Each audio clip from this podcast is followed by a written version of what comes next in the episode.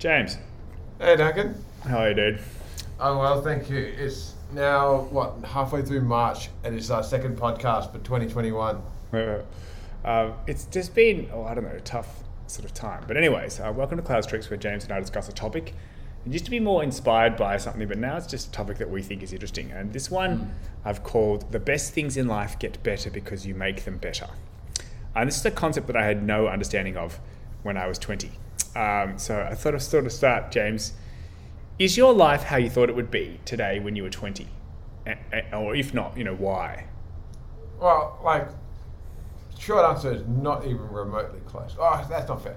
Uh, it's not at all how I could have imagined, but I definitely had some like axiomatic uh, aspirations, such as having a life partner and children and starting a family, all of that kind of stuff. Like, very much, you could almost fit anything into that as long as it, um, you know, answered the question. But other than that, no. Like, I and I also think I knew that at twenty that I had no idea how my life was going to turn out.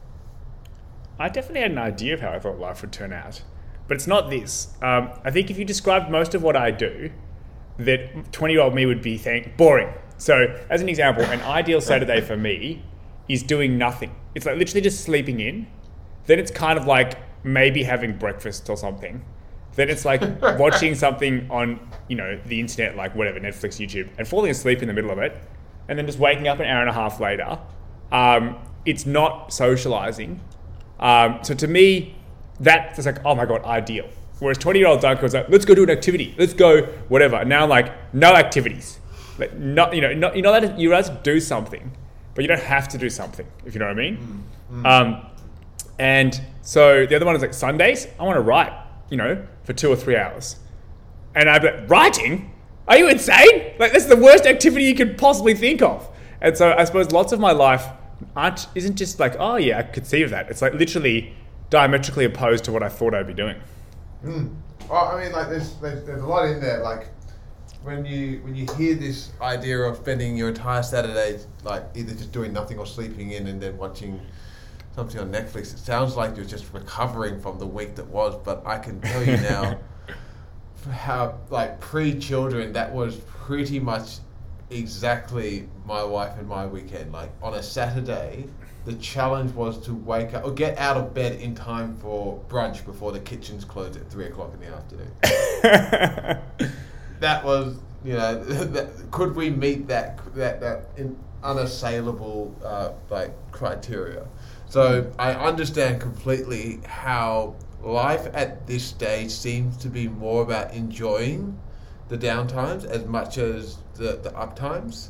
Um, and writing, like I totally, again, I emphasize how you would have thought at 20, I had just finished 12 to 15 years of having to put up with this insidious practice known as writing at school. I'm done with that forever. And now here you are, another 10 to 15 years later, willfully engaging in this practice. Like, what Mm. has happened? Well, I think this is sort of what I suppose a major point of difference. I just thought things were fixed, right? So, for instance, you got like your first car was pretty crap, you know, and, and then you slowly just upgraded from level one car to level two car to level three car, level four car, right? And you know, whatever the top of the tree is like a Mercedes or something, whatever your your your cup, you know, like a, a Bentley or something, right? Uh, and so I kind of thought that there were things like that, and they were kind of predetermined, and jobs were the same. There was like a level one job, a level two job, a level three job, and you started off as a little junior berg, so you were like a level one, um, and then you might you got to level two and level three, right? Minion. But it, it was kind of like life was sort of, I suppose, what you got access to, if that makes sense. That it was predetermined there were levels, and sometimes you got a bit more lucky, or whatever the right word is. You worked a bit harder at levels. But I suppose I look at life, the, the best parts of life, totally the opposite to that now. The, the levels uh, that are, I thought were externally determined, and that I maybe was able to get that job. You know, I was applied for, it, I got promotion or whatever, right? Is the opposite. Now, uh, my job I make, right? And there are new levels that I didn't know existed and that I don't know exist anywhere else that I've made, right? And so this is the best things in life get better because you make them better, not because now I got the director title from being analyst or whatever, right? And same thing with with James, like friendships. Like this is like a new level. This podcast is like a new level of friendship, right? Now, I don't want to do it the only thing I do with James. It's not what I want to do with every single friend I have, but I don't want to do it nowhere. And if you told me that we'd sit and record ourselves and discuss something like this, um, and then I'd re-listen to it and I would enjoy it, and I would prefer to do that than like going to the pub or something. I just would have laughed. Like it's just so basically, life is like what is good in life is so different to what I could have conceived. It wasn't on the menu. Mm. I I think so. Maybe trying to put some very axiomatic model over this. We- We spent the first, let's just say our childhood, so the first 20 odd years of our lives, with everything laid out for us. So we didn't really have a choice of what we did. We just did it because we were, you know, largely or gen- in a generalization, we, we were told to. And we knew this is what you had to do. You had to do go to school. You had to do your sports. You had to do your homework. You had to do all of these things. And so I could imagine the thinking is once I am free of all this, I don't have to do all that stuff again. But what I think we didn't appreciate at the time, and how could you, is when you're now an adult, you're now in you one um, I guess approach is you're now in self-authoring mode. So it's not that you do things in your adult life because you're told to anymore. It's because you choose to do those things, and so it it has a completely different I guess um, value system to it. In well, I can decide what I want to spend my time on, and so I'm only going to do the things that I enjoy. And if it's not about what you do, it's why you do it. So for writing, it was no longer Duncan. You need to write a thousand word essay on, you know, the history of the battle at Waterloo. Is you need to write. Well, you can write on whatever you find interesting. Yeah, I think this is um. So James mentioned um, Robert Keegan is a Harvard developmental psychologist model, um, and his model says that there are sort of five stages. Um, the vast majority of, of adults get to socialize mind, and they don't really get beyond that. Um, and so there's the impulsive mind when you're young, instrumental mind when you're kind of like a teenager, socialized mind is kind of 20. And I think that society, if you're in a first world country and you don't, you know, you have like, you know, I don't know, no trauma at home you're going to school, gets most people to socialize mind, right? And that's kind of happening external to you. But to get beyond it, and this is a massive oversimplification, you kind of have to drive yourself. You have to, like, you know, at some point, the point of education is so that you can eventually educate yourself. So you're ready to now take over the baton and go forward, right? So hopefully society does a good job. It gets you to the point where you can take the baton over and move forward. But you can't do that if you don't have the sort of requisite tools, you know? So giving it the baton to a two year old is not going to go very well, right? But giving it to a 20 year old, hopefully they can take the, the journey further. But I suppose I didn't understand this at all, right? And so to me, this is self authoring or self transforming. Maybe we're being self congratulatory, claiming that we are perhaps part of the people that have managed to graduate from past socialized mind. But I think, as an example, was making your own job or making your own friendships, as an example. Um, and to me, um, it's like James and I have a sort of ongoing discussion about the merits of children or not. And I, think that they can be done well and they can be done poorly, and that you can live a good life having children, and, or you can live a good life not having children. And there isn't a sort of right. But I suppose I'm kind of, in sometimes, just wanting to stress test the whole point of like, well, you know, what, what makes sense. And I think hmm. that in the past, 20 year old Duncan and James would have been in like a death battle trying to prove that one was right or wrong. Not, not, and that not saying, well, both can be right for different people at different times, and both can be wrong for different people at different times. Um, and it's, it's, it's sort of enlightening. And so I suppose I think the topics we talk about, it's not just like regurgitating someone else's point. Or, hey, mate, I got the promotion inside of the rat race, and now I get like next level of pay or something. It's like, I, I, my job is made up by me. Mm. So I think like the, the you know going from twenty year old James and Duncan where it was very like absolute in like either it was zero sum like you know one of us was right the other person was wrong. Um, Must have been hard know- for James. Yeah, it, it was. It was. It was hard putting up with the sense that you always thought you had a chance in winning any No, argument. whatever. Okay, okay, so, uh, having like shifted our awareness that, uh, and like you know, for full clarification, like this was all done in jest and enjoyment. We didn't like butt heads because. Um, you know, it was something that at a point of constant frustration, like because I'm sure people would think like, how are you at all friends? It was like, at least for myself, highly enjoyable. It was more like this mental joust that we would engage in, but it still kind of like had this underlying sense of one of us here is right and the other person is wrong, and we're going to, you know, figure out who. Whereas now it's about, well, maybe there is no right or wrong, and I think this is what you and I have been playing with over the last few podcasts. Is that you know there are facts and there are ideas. Today is Monday. Fact: How do you spend? How, what's a good way to spend your Monday? An idea, uh, and I and I really like playing around with that. And my build on top of that is that there are no right or wrong ideas. There are only incomplete ideas, and so I think think uh, like you know playing with that particular um, mindset means that we can now have an open discussion on things like parenting and not have to feel like we need to get to a point where there is an either an absolute uh, position but there can be well here's one way to spend your life and that's you know raising children here's another way uh, and there's a whole Raising a company.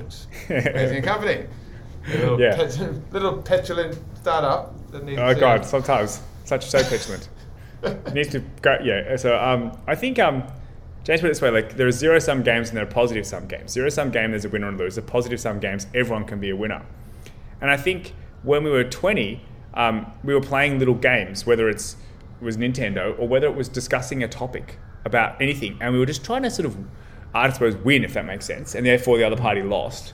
But I think, and this is an average, you know, we were winning sort of 50 50. They say that people will stop playing a game if they start to win less than 25% another person. Um, and so maybe it was in between that 25 and 75, and sort of, you know, but on average, wasn't too dissimilar. And so it was kind of, in, in some respects, fun. Like people play sport and there's a winner and a loser, you know, it's zero sum. And that doesn't make them totally disenfranchised. Um, but I suppose, I think we've graduated to the point where we, most of the games we play are now positive sum. So I would say that this podcast is a positive sum game where we're discussing an idea where at the end we both hopefully know more about the idea than we did at the start. Um, and it's not about is the feedback right or wrong, it's about what can be learned from the feedback. It's not about is Duncan's thoughts or James's thoughts on this right or wrong. It's like what can we learn from each other? And so I suppose that's an example of the best things in life get better because you make them better.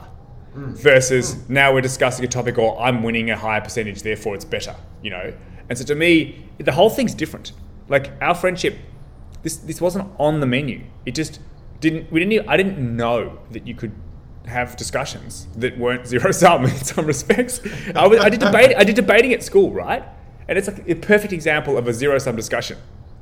Um, and you were, you were trying to be the victor.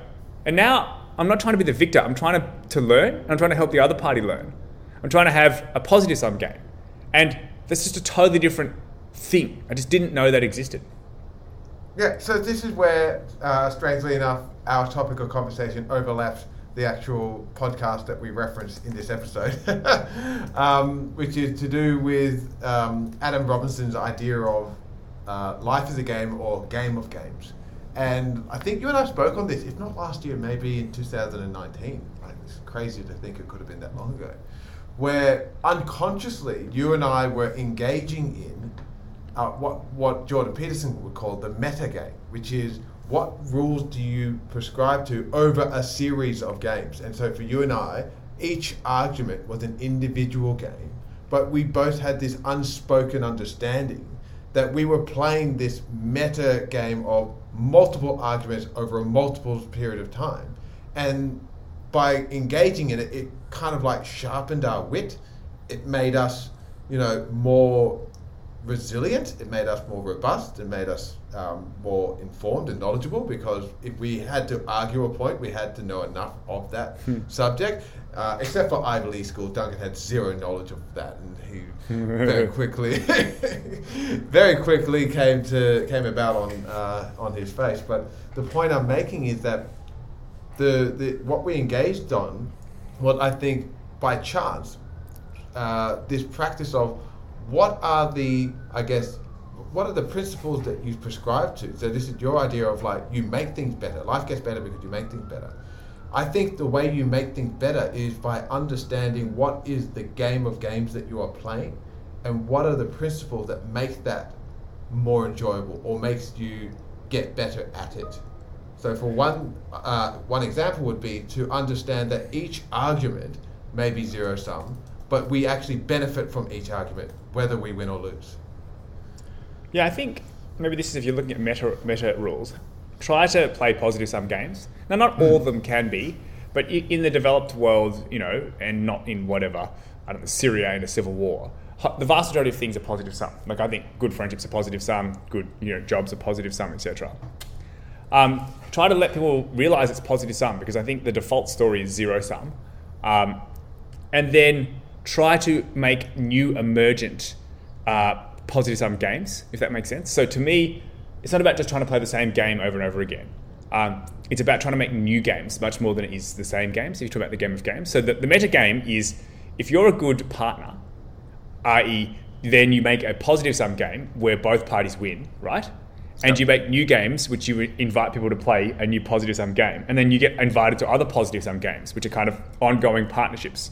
So I suppose James and my friendship uh, isn't one game that we've played forever. It, it's actually a series of games that's slowly increasing. So we're playing new games, different types of games. So the podcast is a game of sorts, a positive sum game. It's not the only type of time that James and I chat, but it's really cool, and it's and it's a positive sum. And so maybe that's the meta framework. Play positive sum games, try to make sure both parties win, and make new positive sum games, which you invite people to join in, because then you both get to win. So, I mean, like the idea that you know this whole game of games model is like let's like let's start off at the at the at the basic level of like, well, what do we mean when, when we say games? So, like, games usually have an objective, and then they have a set of rules in which you um, uh, you play out in order to let's just say achieve a favorable outcome.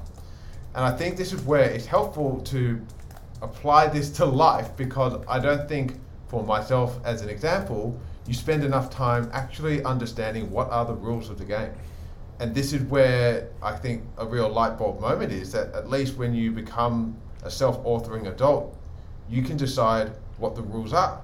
You know, to an extent, like you've got to operate um, function within a functional society and be a productive member and all of that kind of stuff. But what the desirable outcome is also up to you. So you go from this semblance of like, here are the rules of the game, and this is what the way in which you need to play by, to well, you decide for yourself what the outcome is and how you want to play that. And I think this podcast is a really good example where, um, you, you know, you know, Duncan, you came to this uh, this friendship with an idea of here's a here's a game that I want to play, and here Yeah. are the rules, and here's the outcome. And the outcome is really just the enjoyment that, and um, the rewards we get from participating in this. And I think that was not available to us before a certain point, and now it suddenly is. And we've up leveled, let's just say, the enjoyment. of Up leveled, leveled up. Go on. Oh, up, up leveled up, whichever one you want to pull from it. No, no, no, Um, leveled up, leveled up. Very, very clearly. We've, we've leveled up in, in multiple Yeah. dimensions. Yeah, the, Yeah. the enjoyment um, from the direct uh, relationship of our friendship, the enjoyment we get out of life because of Hmm. how much fun we're having when we're doing this before, during, and afterwards. So all of these different things play into the fact that, like, well, if life is a game, well, you choose what game you want to play in life as well. Yeah, I think maybe um, if this is one articulation, when we were younger, because we were playing zero sum games typically, Monopoly, whatever, just verbal just jousting, Kart. right? Um, and despite, let's just say that the, the bounds of who was winning being between 25 and 75%, right? So some games, one person, one percentage higher, other games, another person. But not so much more than that sort of, they say that typically you don't want to play again if you're losing more than 25% of the time. So there was a bunch of zero sum games inside of a meta positive sum game, which was James and I slowly leveling each other up and not anyone breaking their self belief of, well, I can win or I can play a different type of game. Um, and that was really good because I think we were slowly learning about what communication, uh, you know, grit, etc. But that's shifted to the games that we were playing before were Mario Kart or whatever. To now, the majority of the games that we play, we've made. Like this podcast is a game, right? I remember we were having it for a little while, like little sort of like counseling chats, which is just like I'll talk about my life, you talk about your life type thing, right? Um, so they're games, but these games are also positive sum, whereas Monopoly is a zero sum game. I would argue that the podcast is a game that we created that's positive sum. So we now have a macro positive sum game, which is our lifelong friendship of keep on playing games, you know, and micro games that are positive sum. And the majority of the micro games we've made up. You can't, you know, order them on whatever app store or something. So it's really interesting. Um, from zero sum games that we had to get from someone else inside of a macro positive sum games to positive sum games that we make for ourselves inside of a macro positive sum game. So there's, there's a lot of different um, you know semblances there, but I think where this really becomes real for me is in how I practice my parenting, uh, and I think it's a really good example because when you you have young children, and let's just say children who are not yet adults, helping them understand this, I think, provides a a material advantage in life. And the really great example, like you you probably hear a million times at any you know Saturday sports, the coach or the parent tell their children like you know it's not whether you win or lose, it's how you play the game, and everyone's just like yeah yeah yeah we just want to win, and I think you know while everyone understands there is merit to that, I don't think people understand or at least have taken the time to understand why that has merit. And this hmm. goes back to don't lose all your focus on the single zero sum game you're playing in the moment, but understand what did it mean to play well over the same game over a series of instances. And so for children to look at a game, because like when I play Uno against my six year old, like she wants to win. There, Hmm. there- there's no, there's, no like pussyfooting around here. Like if, if she's losing, she's not having a good time. and so, it's it's a it's a great opportunity. I find at least um, that I take upon myself because I can do whatever I want to try and teach her the value of having a meta approach to this game. Like she may well lose this game, but what does it mean to play well so that I will want to come back and play with her again next time? Does that make sense? Yeah, I think it's funny because, again, like for a long time, the world was zero sum. Um, you know, we, there was only a set number of animals and a set number of berries. You know, and so if you got rid of other humans, there were more for you. But then when we started to farm, we made nature work for us. We didn't work for nature, and so the more farming we did, the more food that we had, and then the population grew. Right. But so many of the stories um, from the past were zero sum by necessity, and so much of the games you play when you're little, Uno, Monopoly, sport, are zero sum, right? And then a lot of education is zero sum. There's a ranking from you know best at English to worst at English, and best at maths to worst at maths, right? Um, despite the fact that I think the vast majority of the developed world is positive sum now, and that it's not about who's best at English and who's second best. Everyone can be good, and everyone can add value. And so maybe we need to create more positive sum games for toddlers or whatever so that they don't feel like losing is bad, if that makes sense. So I don't think there's a winner or a loser in these podcasts, right? It's a game where we both look forward to playing, right? Hmm. But can you think of any games that are played which are viewed, or I don't know, like to me, one of the closest ones is a friendship, right? For like a four year old. And they're playing, and they would be able to play something, whether it is actually a board game, which they wouldn't be able to play if they weren't around, or whether it's just going around and, you know, playing in the sandpit or something. And so to me, there's enjoyment on offer, an emergent layer of possibility that isn't there if you don't have a friend around.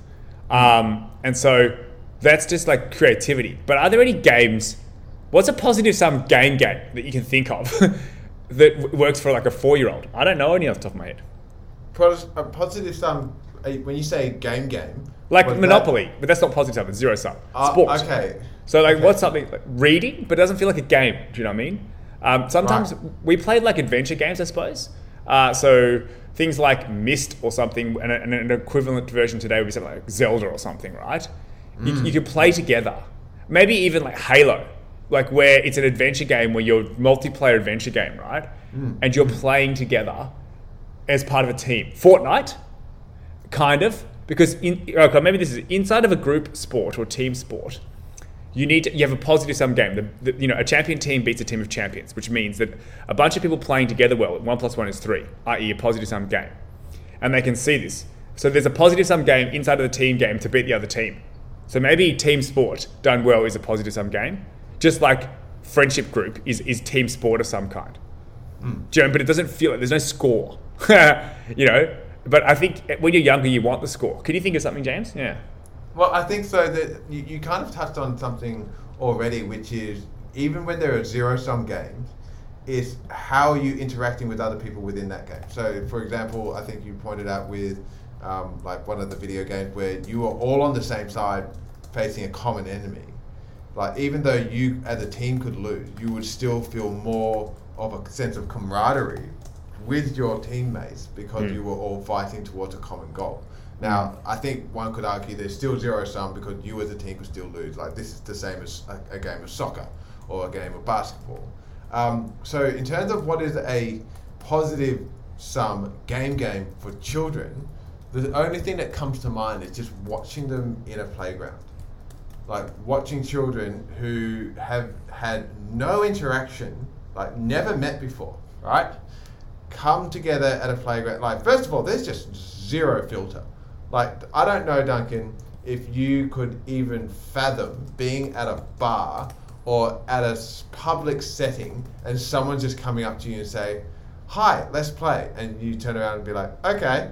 It happens, James. Some people go for it.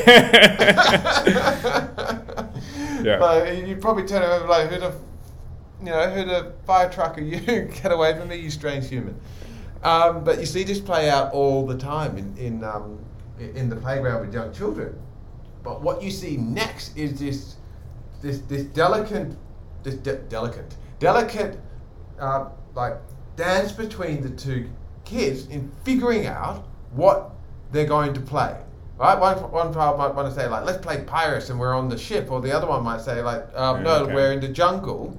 Uh, and we're going across the, the trapeze and all this kind of stuff. And Yeah. you would often find they actually work towards some third option that was not available to them beforehand. But if in working together to figure that out, Mm. uh, and they don't always get it right the first time, but you can just see this this this uh, continuity build on top of each other until they're just absolutely in flow, and they're just running around playing the same game together now, and that both the level of enjoyment has increased.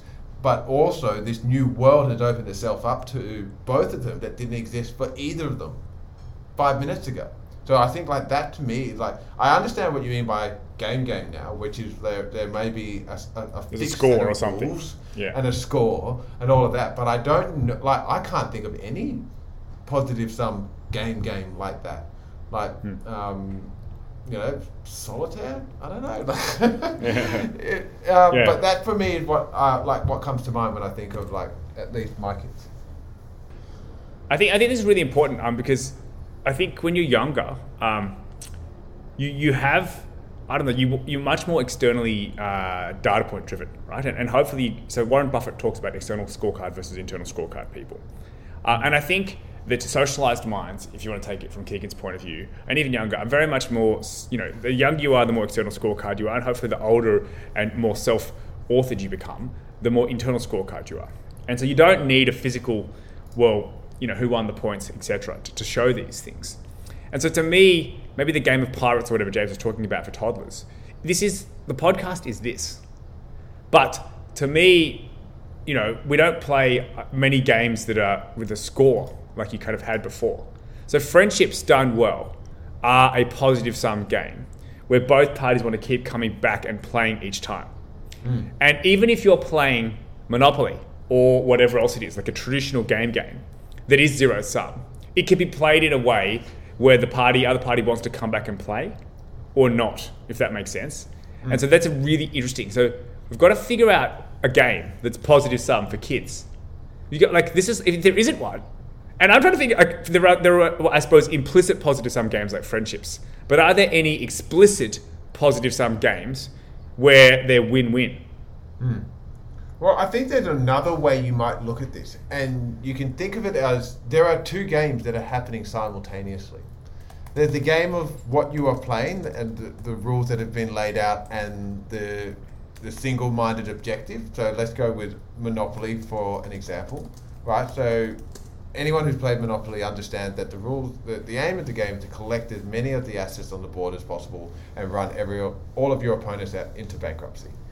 But at, at the same time, right, so while you and I, Duncan, might come together with the desire to play this game, while we, while we know that we want to win, we also know that we're going to enjoy the process of how it plays out, right? If, if, if there was the pure semblance of just wanting to win, then we would probably choose something that doesn't take anywhere up to about four hours to play out but there's something about the game, how it plays out, and the company that you're in that creates a sense of enjoyment that you would not otherwise be able to ascertain. And I think whether you are consciously aware of that or not, that's a separate game that you're playing to the actual one in front of you. And so for me, I think while game games do seem to have this zero sum element to them, the act of playing them out is always positive sum, even if you lose, because you will you will feel like that you enjoyed yourself in those four hours or however long it takes to play out, Mm. and you would want to come back and do it again, knowing full well that you could lose it, lose again. so, so I I think, that- I've got yeah. Go on. no, I, I was just going to say, I think there's a duality of, well, there is the zero sum aspect, but there's also the positive sum aspect as well. Yeah, I think. Um, oh, so I think I've, I've come to some ideas that I, I think make sense. So there are some games that are ongoing. Uh, so like Reading Eggs is one for reading, Code Spark is one for coding, and there is some multiplayer aspects to these things. You can make books, you can make games inside levels that other people play, um, and so it's kind of like there's finite games and infinite games, right? Um, for a finite game that finishes, um, with a score, it's very, very, very, very, very difficult, I think, to make it a positive sum, right? But an infinite game doesn't necessarily need to have a score. Like life is an infinite game of sorts, right? Um, but you infinite get- games can have uh, scores as well, things like Reading Eggs, right? But the goal is better reading and then slowly access to things that are interesting. So to me, like I love reading, like deeply. Like so, there's a book that's just come out on Elon Musk, uh, uh, SpaceX called Liftoff, where the journalist was asked to be part of it to help document SpaceX. This is not some sort of external commentary. There's all this inside stuff, and one of the core bits is seeing Elon Musk's uh, sort of management style. Now it's not for everyone. He's a super hardcore, but I'm like, yeah, I want to read this book, right? Uh, and so to me, it's outrageous. So to, I didn't know reading could be fun, if that makes sense, a game of sorts. um, and so, so I suppose maybe the trick here is, can you create a multiplayer infinite game or even finite game with points where both sides win? Um, and if so, what is it? Can you think of one? Because there needs to be one. This is like the key thing to build. Well, for me, I, I'm surprised it hasn't come, uh, you know, around for you, Duncan. But it seems like creating a company would be a, a good fit for this particular model. It definitely Where- is, but I'm talking about for four year olds. Not like yeah, a company is, a, is an infinite game of sorts, for sure. A positive sum infinite game done well, where people, you know, both parties can win, you know, whatever, the company and the employee both win. Uh, so, yeah. Well, I mean, like, you would probably just need to talk to teachers because I'm sure they have instances every single day where it would be in, like incumbent upon them to want to find an activity the whole group can get involved in, whether or not they're scorekeeping. That's the one that I always find trips, you know, me up in determining this because if there is a score, then you are basing that off something. And unless you are purely basing it off a previous score you yourself has achieved, then it has to be in contrast to someone else's score, which is zero sum. So maybe there's some idea of, you know, instilling growth mindset in young children and saying like, you know, here's where you were yesterday, here's where you are today. And tracking the, the growth on that could be something that, you know, you could create a a group mindset around that would have a positive sum game for children. I think so. Um, I caught up with some friends on Saturday, and and I had some sort of questions that I just was interested. I was like, "What's your what's your ideal Saturday?" And I set some boundary conditions, like just like ideally sort of you know get it done in a few minutes sort of thing. Because one of them would have just talked for half an hour if you gave them half an hour of space, right? Each to their own sort of thing. And it was just super interesting to hear. Hey, you know, in a few minutes, what's your ideal Saturday? And then we just discussed it, and all of us did this, four of us. And then um, two of them have kids, and two, and two of us didn't have kids, right? And it's just like, you know, what's your what's your favorite bit about having children? What's your least favorite bit? Like, not trying to pass whether having kids is a good idea or not. You know, that's going to be quite confronting. But it's just like, what's your favorite bit and what's your least favorite bit? Um, just because it's just sort of interesting. It was a game, right? And my my friend of sorts, like I didn't think of it as a game. I was just like interested, right? Uh, and my friend said to me, Duncan, you've got really good questions. Um, aka, you've brought some positive some game along. It was a little activity, right? So in a classroom, they would call uh, some activities a single player, you know, one child. Some activities are multiple player, two, three, four, whatever children, right? But at the end of it, everyone's meant to learn different things, and there are discussion points which you, you want to talk about, right? Uh, so it's not like at the end you have to rank everyone first to last, and even though you all made progress, some of you made more progress than others, and the ones who made more progress, you're better than the others, you know? not, you know, hey, it's, it's sort of cool here. And so to me, um, maybe that's what is needed. And is this kind of exist? Because that's what some iPad apps are or whatever. But it, it's like an ongoing series of, if you want to call it this, activities that um, a multiplayer that kids know how to self administer, if you want to call it that. There's no teacher or parent required, you know?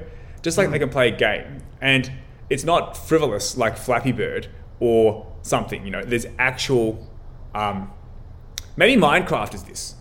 You know what I mean? And, and so the, the, the, equivalent of the podcast for us, or a good discussion with friends, which is a positive sum game, where you've got sort of seed questions, is, mm. is the same thing that toddlers can have, but you can, you can scaffold it a lot more. And it's not just Monopoly getting better or, or something, yeah. So one, one idea I have that like I definitely can't take it much further because I have never played it myself, but would be Dungeons and Dragons. Yeah, it's a good one. Because you are actually in the company of your friends telling a story together and guiding your heroes on their like quote unquote quest for treasure or whatever you have. Uh, and so you have the, the I think the dungeon master who kind of like owns all of the um, antagonist pieces, but he's also the storyteller, he or she. Um, and so all the other friends are banding together to try and navigate their, their heroes or their pieces through this story. And so I mm. think that might be some some idea of well, there is a let's you know quote unquote a winner or a loser. Either heroes win or they lose. But you and your friends together, I think, only create a positive experience from that, irrespective of the outcome. Would that be fair? Mm. Yeah, I think there are sort of things like this, but you, you can make so some some movies are thrillers, right? Uh, and to me, they're they're exciting and engaging and escapism, but there isn't much substance to them. You know, it's like junk food, if you want to call it that, right? So I really like Tenet. I think the idea and the concept of going forward and backwards in time is good. I don't think for me, and um, maybe there's you know there's that much I don't know edification in there, right? It was super good, enjoyable movie. Some of the scenes were just out of control, awesome.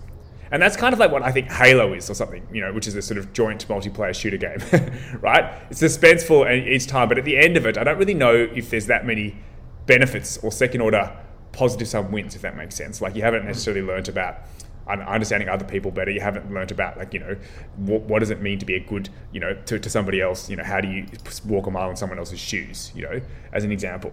Uh, so that's some games are just thrillers that are very suspenseful, but not necessarily very substanceful. Um, but other ones have a lot more substance. But that doesn't mean that, I, that they aren't fun. Do you know what I mean? Uh, and so I think what you kind of want to have is yes, of course, kids have free time, etc. Like play, I think James called it pirates or whatever. Uh, but some of these things, like for me, I can't wait to read this book on SpaceX. It's going to be called Fun. June. I'm watching a, a, a TV show on um, SBS called Addicted Australia, which is about people that have been addicts, and it's super interesting it's not very uplifting because some of these, but it's super interesting in that like, okay, well, you know, learning about others it can be so much fun, right? So it's a game of sorts.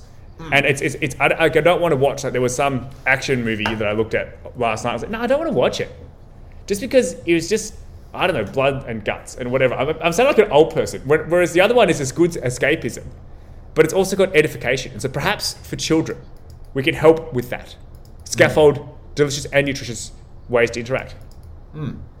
I want to. I want to try and like maybe go up a, a level in, um, in heuristics or um, whatever the right terminology is. But going back to your original like you know title, which is "Think Get Better Because You Make Them Better," and how applying this notion of like the best games life, and, yeah. and this game of games can be helpful towards that. So here's what I find the most helpful when you're thinking of like a game and how that applies to life. And for a game to be enjoyable, at least over medium to long term, it would seem to me universally it's they have to get harder as you play. Um, so, like using t- taking your example of things like um, you know games like Halo, or you know any other kind of like interactive video game, just as a as a single example, the longer you play them, the harder they get. And I think that speaks to this idea of it's because it intuitively understands that the longer you play the game, the better you get at it. And so if it doesn't if it doesn't rise to your level of skill set, it'll suddenly become boring. And I think if we apply that same logic to life, it helps us become a lot more, I think, engaged with it because I don't know about you, Duncan, but sometimes I feel like, man, fuck, life is just too hard. Adulting is hard, like, um, and, and and while that might be true, if you look at it through the lens of, well, what's the alternative? If it just never got any harder than when you were four years old, would you be as engaged with life as you are now? Well, I think there's difficulty for difficulty's sake, and then there's difficulty because it actually helps the world improve. Uh, and so, to, to me, um, ultimately, hopefully, as you go along, you get more capable. You can't walk, you can't talk, you can't do maths. You know, you don't understand vocab words, uh, emotional vocab words, etc. Right? And so, to me, um, yeah, I hope that I'm more capable than I was whatever five years ago. Uh, better be. you know, I spent a lot of time trying to you know learn things and you know uh, knowledge, skills, etc. Uh, and so, as such, the, the possibility set of what I can do should grow. But that's part of you. The best things in life get better because you make them better. Some people, again, are dealt a you know hand that's not so great. You're in a civil war in Syria or something. But if you're in Australia, I think hopefully more and more people are, are able to have a large say in take creating a job, right? Um, and I think that again, friendships too. So to me, a company in some respects is a multiplayer game where you want people to want to join and to stay and to add value, you know, which means it's positive sum. So they get earn a wage, they add value. Both of, there's some economic surplus created, you know, and that's split, you know, between the two of them. Um, to me, I suppose I didn't know very much when I was 20, and I don't think I had very much diversity in terms of friends. It's called going out and trying to meet people and, and probably drinking more than is wise. Whereas today, um, my friendship with James is, is like almost 0% of what we did when we were 20, right? Mm-hmm. And I don't really have another friendship like James. Uh, and, and I'm not saying I don't want another one, but like the others, like my sort of top five friendships are all wildly different. They're the same, a lot of them the same people I've known for like say 10 or 20 years, but it's totally different. Um, and to me, this is super interesting. Like, it, it, is, is it a mutually positive sum game? Mm. I hope so, right? But sometimes someone people want to play the game differently or whatever else it is. But it, it's so interesting. Like expect the unexpected, and I think what James was saying, you get to set or have at least an influence in the rules of the game to see what works for you and what works for them, and hopefully there's some overlap of the Venn diagram. Uh, and that, that means you want to continue to play the game in the future. James and I speak to each other probably once every week or two for one hour or two hours max. We live in different cities, you know. Mm. And it's a game that I could conceive playing for the rest of my life. But point blank, like three or four years ago, I thought we were drifting apart and we didn't have things to talk about, and that we were on a path to not really talking often, like once a quarter, once a year, you know, and having some surface level, how are you? And I was like, well, stuff it. I'm going to change the game. We're going to start a mm. podcast. We're going to talk about other things, as in we're going to make new games for the friendship. Mm. Yeah, I think, um, like, first of all, it, we should probably preface that everything preface, talk- preface. uh. preface. Sorry. Go. I'm sure I've mispronounced hundreds of words, but yeah, you. Uh, uh, your face. Preface in your preface. I, I guess he wants to slap my face for pointing out his pronunciation of preface. Anyways, all right, whatever. Go on. What were we saying? It wouldn't be a podcast if I didn't mispronounce something. Let's yeah, I know. Uh, let's preface. Like, I mean, we should preface everything that you and I have been talking to about saying that now. we're 100% right objectively and nobody can question anything. yeah, go on, yeah, go on. Um, is that we're assuming that, um, you know, on the Maslow hierarchy of needs, your basic needs are being met here. Right? I'm just going back to the point you yeah, were making true. about, like, look, if you're not in Syria facing civil You don't have to worry about money famine, food, etc. Right? Yeah, safety. So, like, let's, like, we, I think we've been operating... It's adding upside a lot of our friendships and um, jobs. You know, yeah. If your basic needs are met, let's figure out how you want to play the game. But I still think there's something to be said about that.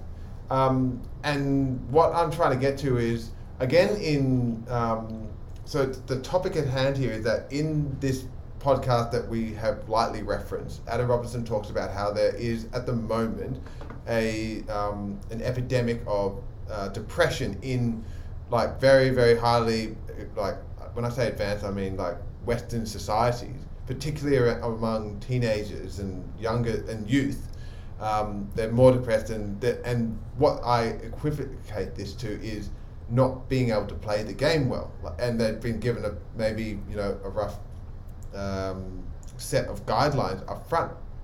The point I want to make is that up until let's say 200 years ago, where we haven't been full masters of our environment, the game of life was one of survival, the basic needs like Yeah. Do I have my physiological um, need met? Am I safe? And it would really like if you could answer yes to those two things, you're living the good life. Like life is good. I'm like I, I do not expect more than that, and that makes things like simple is not doesn't mean easy. It, life was much harder back then, but it was much simpler, right? So if you could meet those basic needs on the hierarchy, then life was good. Today, those needs are met as a like in you know in most of the Western world, those needs are met as a precondition. Now you, as an individual, I think, are now trying to figure out how to get your psychological and self fulfillment needs met in this new game that you're playing. And I don't know if the if everyone has the right tools or knowledge or understanding on how to play this game. And as a result, we're seeing um, you know this play out in you know teenagers or younger generation becoming more depressed. Does that make sense, or am I being a little bit too generous? Yeah, I think you got off on a massive tangent. I think part of the reason that teenagers have gotten is the, the rise of social media and phones. And what this means is that you are always, there's always the most important uh, influence in your life. When you're younger, it's probably your parents. Then they talk about socialized mind, where it's your peers. Uh, and then uh, hopefully at some point you become your own most important influence, right? And that's where you get to the self-authoring, self-transforming. When I just say James and that, I went to, that- yeah, all of that plays into the the aspect that we don't have a if, like those are none of those are situations of your basic needs being met or not. They're all situations of your psychological needs. I would posit, if that makes sense. Sure. Uh, anyways, what most people would say that the major point of difference between, say, James and I when growing up in the 90s and kids today is there's social media and phones, and there's things like Instagram. And so the ability to be able to compare yourself to others has gone up significantly, and the ability to be able to be bullied at home, as an example, everywhere, all day, every day, has gone increased. Uh, and so that the I'm not saying there aren't other things, but one of the major points of difference is that at that special or that, that the point of life where you are you know, I don't know, much more anxious and, and sort of going through puberty, etc. The, the, the things which you already worried about have basically been able to increase in, in, in um, I don't know, magnitude, and that we're seeing that, uh, you know, in, in, in hit into anxiety and depression and suicide and other things. Look, I think um, going back though, um, I didn't understand the concept of zero sum games or positive sum games. Like there are negative sum games, like I don't know, war, but sometimes war is diplomacy continued by other means, and there's no other way out. To, you know, you, to, to, you have to put someone, stop someone, right? All that matters for evil to triumph is for good people to sit by and do nothing, and sometimes war is the, you know, the only sort of path. uh, and so to me, I think that if if I knew about this, positive sum games, and how to be a good player in those games, which means that you get to play more positive sum games and hopefully better positive sum games, and that you could make positive sum games. That would have been a fucking game changer. I mean, excuse my French. Like, and so I think that James and my friendship at a macro level has been a positive sum game for whatever thirty years, right? But at a micro level, in you know things, uh, whatever Monopoly, Mario Kart, etc. We were playing zero sum games, but in a sort of positive sum way, in that we weren't losing belief in, in ourselves individually, and we were trying to level up. And so I think what what can happen explicitly and implicitly is allowing people or helping people understand that most of life can today uh, be a positive sum game and that you can invent games and that you're already doing that when you're at the whatever park and you welcome to a new toddler and you're like pirates or whatever it is right? Uh, and so to me um, i think we need to make far more positive sum games. Far more games where there are uh, uh, i suppose space for innovation or, or, or for students or for students or children to modify the games you want to call that or to level them up or to change them. And to see this explicitly because so much of the stuff that's measured is so zero sum you know? Uh, and and th- then they, they look at their peers or whatever and they just place themselves as in where do i sit in the hierarchy um, so to me i think we can do a much better job of this um, and i didn't know this and i think that hopefully we can help So this is where it's interesting because I feel like, given the same information, especially when you and I experience the same friendship, at least that would be. oh, we, no, yeah. no, we were there, but I- you, can, you go on. Yep. I, am I'm actually of a different um, school of thought, and that is I don't necessarily think we need to introduce more positive sum games to children. Um, for me, I think it's what's helpful is going back to the point that you just mentioned, which is we were playing zero sum games over a series of time that was positive sum, but we didn't realize that at least on the face of it, or at least consciously, even though we continued to partake in it what I think will be helpful is helping is teaching children to appreciate the meta positive sum game in engaging on the individual level. So for me, teaching my six year old that how you play a game of Uno is far more important because of the game of game implications than winning or losing any one game, if that makes sense. Yeah, it does, but I don't think you, you, you, So I think that we were at a macro perspective doing that when you and I were younger, without necessarily knowing that we were yeah. right. But yeah. I don't necessarily think that all people do. But I, what I'm trying to say is, you can make the micro games Uno positive sum by their nature, and explicitly so. So to me, what you're saying is important, but I think we can do better than that. We can mm. have a lot of games which are positive sum. So I'd say a good activity for science or something is a multiplayer positive sum game where both people have grown at the end. And it's not about who grew the most, it's about whether you grew at all, right? Mm. And you can show this. And so it's about you know who you are today versus who you were yesterday, not who you are today versus somebody else. Yeah. If that makes sense. Yeah. And so, so to me, like that's not easily and explicitly stated. In, in fact, it's the exact opposite in most games. And so you have to almost fight the tide as hard as possible to get people to not look at it from this zero sum lens. And so to me, you can re-change games to be positive sum, where it's explicitly that. So there's no fighting the tide. There's no need to train your daughters to think about Uno in a positive way. It's mm. Uno is naturally thought about in a positive way because it's a different type of game. So to mm. me, that can be done, is done in certain places, and um, yeah, is something that so, should be existing in the world.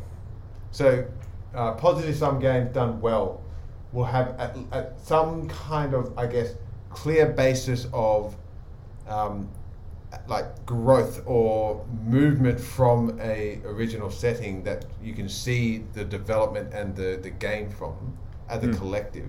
Mm. Uh, positive sum game done poorly, participation trophy. Correct. Yeah, so I think like as an example, uh, Zelda is in some respect an adventure, right? But it's a little mm. game, right? As opposed to chess, which isn't an adventure per se. It's just a sort of war with chess pieces, right? You know, zero sum sort of thing. Um, and so it's like an interactive book in some respects, Zelda.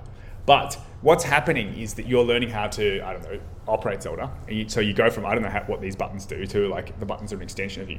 But you don't sit there and do the training and read the, the rules, etc. So to me, there is always learning going on, but it's enjoyable learning. It's relaxing learning, not negative sum, you know, what the hell am I learning this for? you know, training learning, right? But at the end of Zelda, if you, have designed it properly, you've you've not just learned how to operate Zelda and gone on an adventure. You've also learned about empathizing with others. You've also learned about collaboration. You've also learned all these things, right? Mm. And so, without needing to set a test per se, you can actually have the, the, system having the test inside of it, if that makes sense. Like it's kind of real time having a view of what your thoughts are, so it can show growth. So, to me, as an example, that's kind of what Reading Eggs is, or what CodeSpark is. They're little challenges that are meant to be engaging where you get points at the end for doing it right and it explains how well you've done this. And it's helping you learn useful real world skills, not just a thriller that is suspenseful, but also ultimately substanceless, right? Mm. Uh, and so to me, what we can build is well designed multiplayer things um, and also single player things, which show that life is a positive sum game. And yeah. you have to almost fight as hard as you can to screw that up, as opposed to the opposite, which is now you have to fight as hard as you can to try to show how this zero sum game can be viewed in a positive sum light. Mm. Mm. Tell you another positive sum game I remember growing up Lemonade Stand. You ever play that? I, I, I, think I know what a lemonade stand is. Not 100% sure why it's a positive sum game and not sure why I would have viewed it as a game, but go on.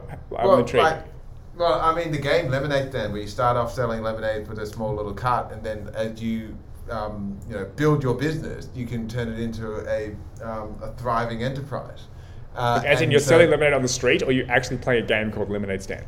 You're actually playing a game called Lemonade Stand. Oh, really? Okay, I do not know this game called Lemonade Stand. Oh, there you go. But maybe an actual real application of selling lemonade on the streets probably be just as applicable in this circumstance where you would bring kids together and you would say like figure out how to create a business or figure out how to make money on your own Yeah. and you'd be amazed at what kids come up with um, and that to me has a lot more uh, application in the real world because that's kind of what the real world is like how do you create something of value that Yeah. other people would want to buy and it's not just about the idea or the product itself but Yeah. the business and the operations you need to put together around that and i think um, i've seen really really tangible examples of kids getting together and figuring that out like from zero to one like reinventing the wheel maybe but like going through that process for them is a huge learning experience and it's a Mm. massive um, sense of achievement and enjoyment they get out of that Well, because the world in some respects has like, you know, output has gone up, right? Uh, and so tractors have replaced humans. That's like a positive sum game. And then other humans get to do something else. Uh, and so an economy done well is a positive sum game. An economy done badly is not. These people are subjugated, uh, you know, and are slaves, effectively working for some ruler or something, right? Um, so an economy done well, you're better to be part of it, like a well-functioning country, right? Uh, and so I think that, uh, not saying every game is positive sum, but on average, we have more and more positive sum games than before, and that I think you get to create some of them yourself. And a micro version might be you and one other person or friendship, or just a game with yourself called Saturday recharge time, you know, or something, right? Um, and, and it's positive sum to sort of do. Um, but I think it's really, really, really, really, really interesting um, that I didn't know you could create new games, you know, and just showing that stuff. Um, and, and in some respects, again, like what, what are you doing with yourself? Because you're in a relationship with yourself, and what games do you play with yourself? Well, sometimes I go and get a massage, and I used to think it was some extravagance. Um, but now, what it is actually is a way for my mind to relax. Like it's very hard for my. It's like an hour and a half meditation because I'm not reading anything, and my mind just goes into sort of neutral. And it's I can't sit and meditate for an hour and a half. Like I literally can't. Like normally after about half an hour, I'm like skin's crawling. Like others, I'm sure perhaps have better discipline than me. Uh, but Half the, the what pretty can, impressive dude yeah, well, but an hour, yeah, but like an hour and a half for this. If I'm in a float tank, it's different. I can more, but again, it costs money. And so I used to look at it like, oh, it's it's wasting money, luxury. I'm like, no, it's not a luxury; it's a necessity. Because if I don't do this, my mind doesn't get the space to unwind. So it's a game with mm. myself, right? Another game is go for a walk, like in a new beautiful place. You just look at nature, like hell yeah. And so, to, seriously, going for a walk in nature is what I try to do once a week, a new place I've not been before. Whereas 20 year old Duncan would be like, that is the worst idea. That, how about we go and get drunk in a new place? You know, that sounds like a great idea. How about we meet some new people? You know, and now I'm like, I don't want to meet new people because uh, you know sometimes people take energy from me. You know, I'm just I've got no, no words left in the tank, and sometimes they give me energy, but I, I don't want to speak to people all day every day. So there's some sort of profile, like some new new people hours a week, but I'm talking about like a few hours max. You know, whereas when I was 20, it was like 20 hours a week or something. Anyways, we've got to wrap this up. So, James, you got one more point and then summary town. All right, summary time. So, uh, life gets better because you make them better. What No, no, the mean? best things in life get better because you make them better. Okay, the best things in life get better because you make them better. Yeah. I think so. Um, the overall mod- mental model we're applying here is that look at life as a game, and what did it mean to be playing a game, and what did it mean to be playing a series of game or game of games. Uh, for me, while you know using Duncan and my friendship as an example, we have been playing these zero sum games in individual circumstances over a period of let's say 20 years. Um, there was a meta positive sum game playing out that entire time, whether we were aware of it or not. And I think by bringing awareness of that um, would be really helpful. You know, I could see how it would have been helpful for you and I um, earlier on because it probably would have made us go even deeper into it than we did. Um, to appreciate that these individual games, although there was one winner, would grow both of us and we would ascertain a level of enjoyment out of those um, individual instances that made us want to come back even you know more foolhardy the next time.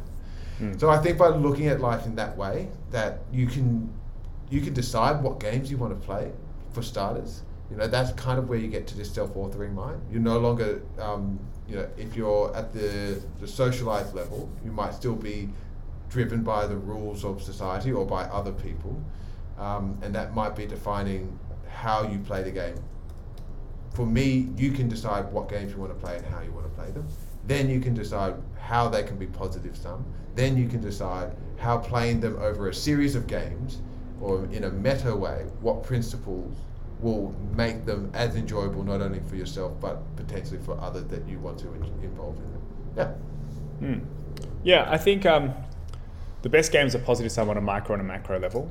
Um, and if you're a good player of those games, you find ways for others to win. Uh, and that's called you winning from a second order perspective, and also for you to win too, right?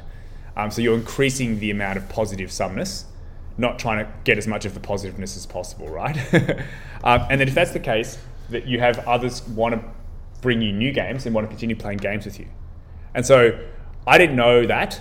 Um, and I think that one lens, and this is like, you know, Adam Robertson saying the game of life, um, is that friendships are some a game of sorts. That's one lens and way to look at them. And good friendships are, are macro positive and micro positive sum, and that you're helping you know others. Now that doesn't mean all, every time, but you know hopefully 75% or more of the time it's a positive sum game for both players, and that you can create new games. Um, uh, and so to me, I didn't know that either. Um, and so it's kind of like a, a, company is a similar thing, done well, a positive sum game. Um, and it's creating a new emergent layer of possible games to play, uh, which is really interesting. So I think that we've sort of figured this out, not necessarily by design, we sort of somehow stumbled into it, right? Um, but I think that I don't know others do. Um, and I'm very, very happy that I feel like we sort of stumbled into this. And I think that the standard story is zero sum, and that you know monopoly, school rankings, sport, etc. And that we sh- we can and hopefully can help younger people see this sooner, um, explicitly and implicitly. And so it sounds like a good way to spend one of your games, you know, as in your work game, doing. Haha. All right, James, enough. I'll speak to you soon. Cheers, Jacob. Bye.